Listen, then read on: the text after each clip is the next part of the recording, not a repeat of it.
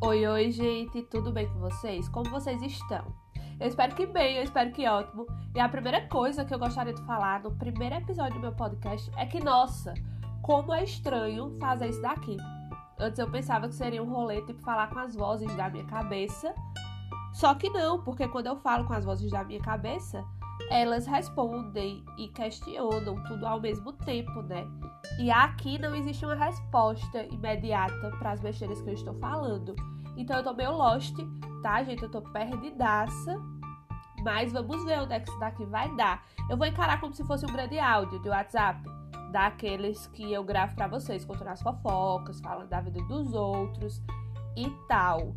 Se ficar uma grande bosta, eu não publico. E aí vou lá no Instagram, faço de louca, apago a postagem e todo mundo faz de conta que essa invenção foi um grande delírio coletivo, tá bom? Mas eu espero que isso não aconteça. Inclusive, acho que já comecei errado, né? Que eu deveria ter feito introduçãozinha, toda trabalhada na resenha e pá.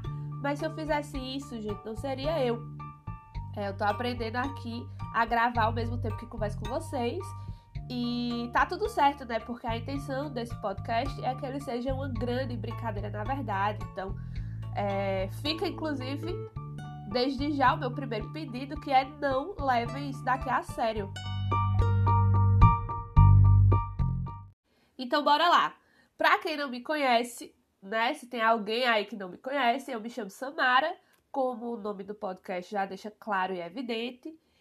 E aqui eu vou falar sobre sei lá o que. Sobre tudo que é do meu interesse, coisas que eu penso, é, coisas que eu já vivi, experiências da minha vida e coisas da ordem do dia, né? Também, gente. Vai que aparece alguma coisa séria que a gente precisa falar que seja mais importante que a minha vida e eu não vou me privar disso, beleza? Então eu vou deixar isso aberto. A gente vai conversando, vai vendo o que é que surge. Inclusive, me mandem aí é, coisas além de perrengues da vida, e sei lá, que vocês falaram também, rolês errados, né? Que é o que mais acontece. Vamos falar muito sobre isso aqui. Inclusive, nesse primeiro episódio, eu tô aqui falando sozinha, meio que para me apresentar mesmo para as pessoas que não me conhecem tanto assim, ou, né, sei lá. Mas nos próximos eu pretendo trazer alguns amigos que, inclusive, até sabem mais da minha vida do que eu mesma por questões de lembrarem também, né, gente? Por questões de lembrar. Tô brincando, não é sempre assim. Enfim, a gente vai construir esse espaço aqui. É, eu quero que ele fique bem dinâmico e, e a gente consiga levar isso aqui na resenha mesmo, como a gente faz no cotidiano, nas mesas de bar da vida, nos corredores e coisa e tal. E aí, para esse primeiro contato, eu meio que preparei um breve resumo de quem fui eu na minha infância, na minha adolescência, e aqui agora, onde é que eu estou, né? É, acho que vocês também já devem ter pegado e devem ter se questionado sobre a minha voz, né? Que tá fanha, além de ser enjoada e insuportável, também tá fanha, mas fica a primeira grande informação sobre mim, que é que eu sou uma pessoa extremamente alérgica, gente. Então, na maioria do tempo, os meus amigos me escutam realmente assim, inclusive com fungados, que eu espero que não apareçam, aqui para vocês, porque vocês não merecem isso, mas faz parte, tá? Faz parte aqui do charme do negócio e tal. É, é o meu jeitinho de ser. Mas enfim, bora lá. Na minha infância, por exemplo. Ah, antes de falar da minha infância, né? Eu nasci em 5 de novembro de 1994.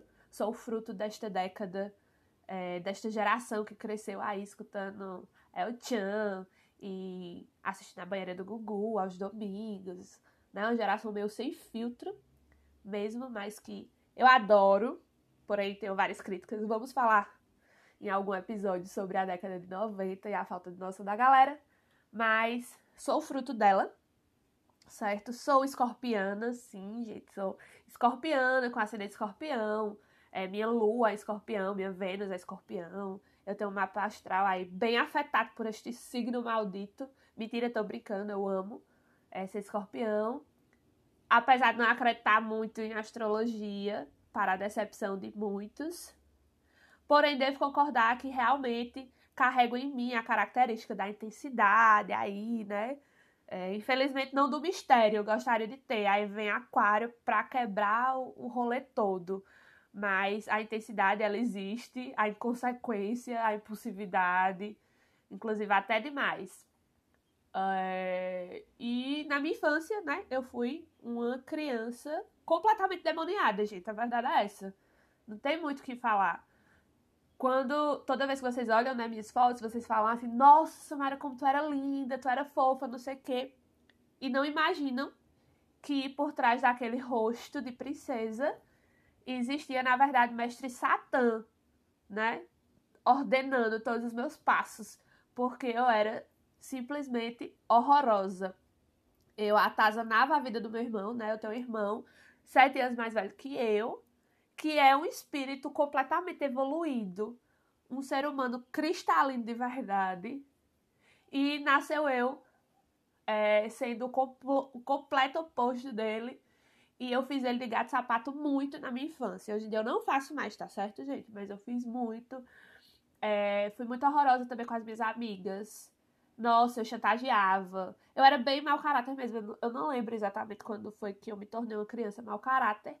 Mas eu chantageava, eu obrigava as minhas amigas brincarem comigo sob a ameaça de que se elas não brincassem, eu morderia elas, saca? Eu tive um super rolê, eu ainda tenho até hoje, com a história de morder as pessoas. Sendo que hoje em dia eu mordo assim, em outras esferas, né? Obviamente, assim, as coisas mudam. Mas quando eu era criança eu não tinha filtro. Então eu mordia tanto por achar muito fofo quanto por raiva. Eu mordia tudo. E eu fazia isso com as minhas amiguinhas também, gente. Inclusive, é, tem muita gente ao qual eu gostaria de pedir desculpas, eu me envergonho, tá? Eu conto isso daqui. Não é com orgulho, não, é com bastante vergonha. É, se a minha amiga Nayara, que foi minha grande amiga, assim, parceira de infância, inclusive minha vizinha, estiver escutando isso, Nayara, eu gostaria de lhe pedir perdão aqui agora, assim, em público, pelas coisas que eu fazia, gente. Eu dizia pra Nayara, se você não ficar na minha casa, é, brincando comigo, né? Eu vou lhe morder toda. E aí a bichinha, pô, ficava chorando, mas ficava e fazia ali minhas vontades. E nossa, eu me envergonho bastante disso. Mas tudo bem, né? Porque assim, por outro lado, eu era uma criança bastante carismática também. Eu também tinha o meu lado fofo, eu sempre fui muito comunicativa, sempre gostei muito de falar, né? É, inclusive, eu acho assim que eu, eu já falava antes mesmo de conseguir formar palavras. É... Mãe até brinca dizendo que na barriga dela eu tinha, eu oscilava bastante, né? Eu estava extremamente calma ou eu estava extremamente agitada e ela pensa que quando eu estava agitada era eu lá já gritando, esperneando.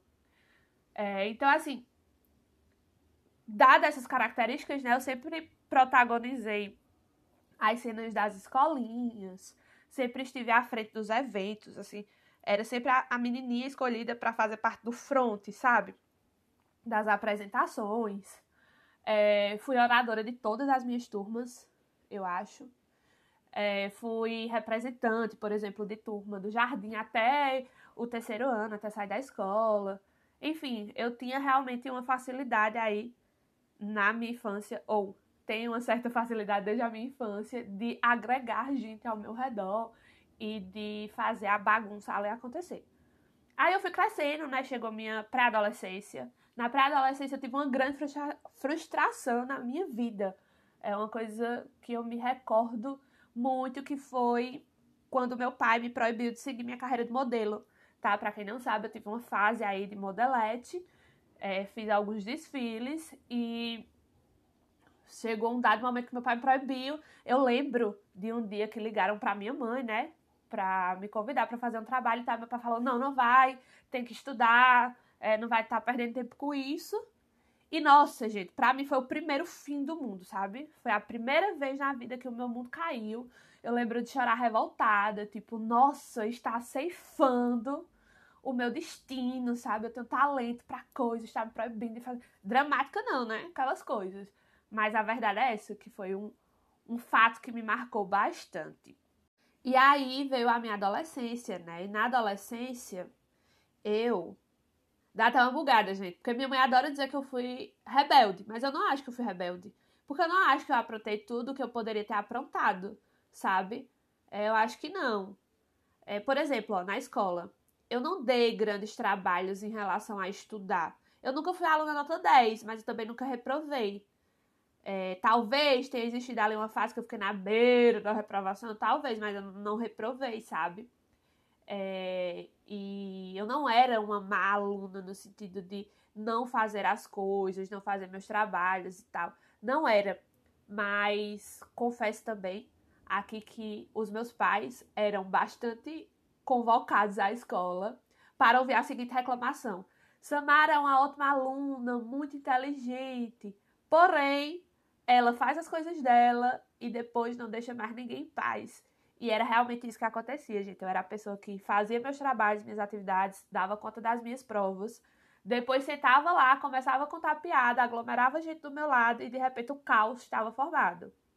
Mas assim, eu não brigava com o professor, sabe, nessa época da minha vida. Ainda eu era bem brother deles. É... Porém, tudo tinha limite, né? Existia a hora de parar e eu nunca soube muito bem a hora de parar.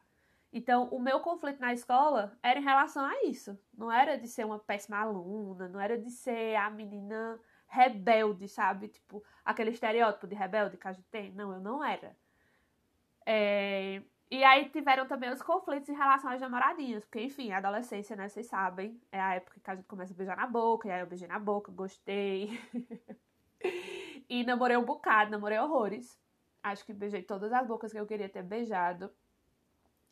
Mas, junto com isso também, me acompanhou ou surgiu é, aí na minha vida os primeiros conflitos em relação à sociedade, aquilo que as pessoas impõem pra gente, né? Inclusive o lugar da mulher. Eu lembro que eu questionava muito essa lógica de por que os meninos podem ficar com quem quiser e todo mundo acha bonito e bate palma, mas a menina não pode, sabe? Se a menina fica é, com mais de um menino, sei que lá, num X período de tempo ela é galinha.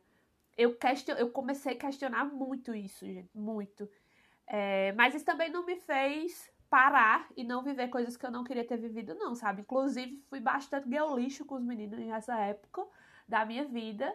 É, acho até que estou pagando a conta hoje do que eu aprontava com 16, 17 anos. Mas tudo bem.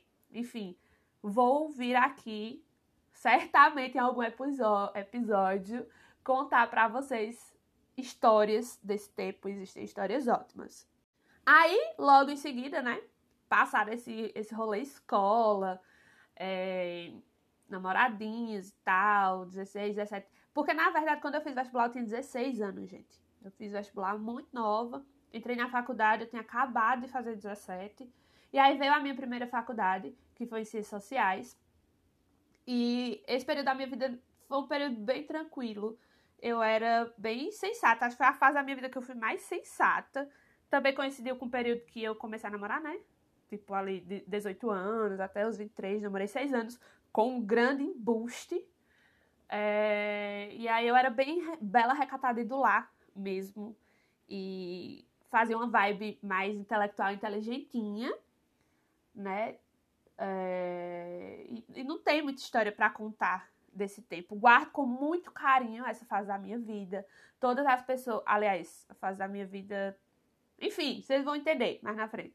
Mas, assim, as pessoas que eu encontrei nas ciências sociais, apesar de não ter é, optado por seguir carreira na área, é, eu acho que as ciências sociais me moldou, é, moldou muito do que eu sou, moldou muito minha identidade.